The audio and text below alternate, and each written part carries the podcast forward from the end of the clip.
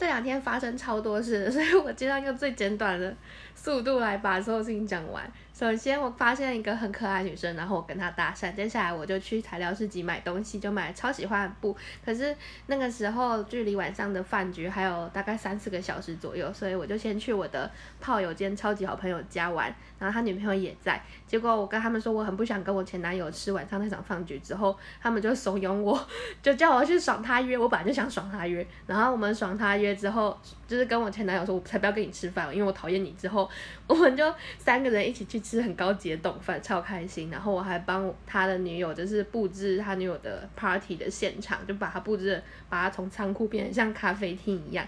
然后晚上的话，他女友的炮友他们是开放式关系，就是我们四个人一起在家里喝酒、弹吉他、唱歌。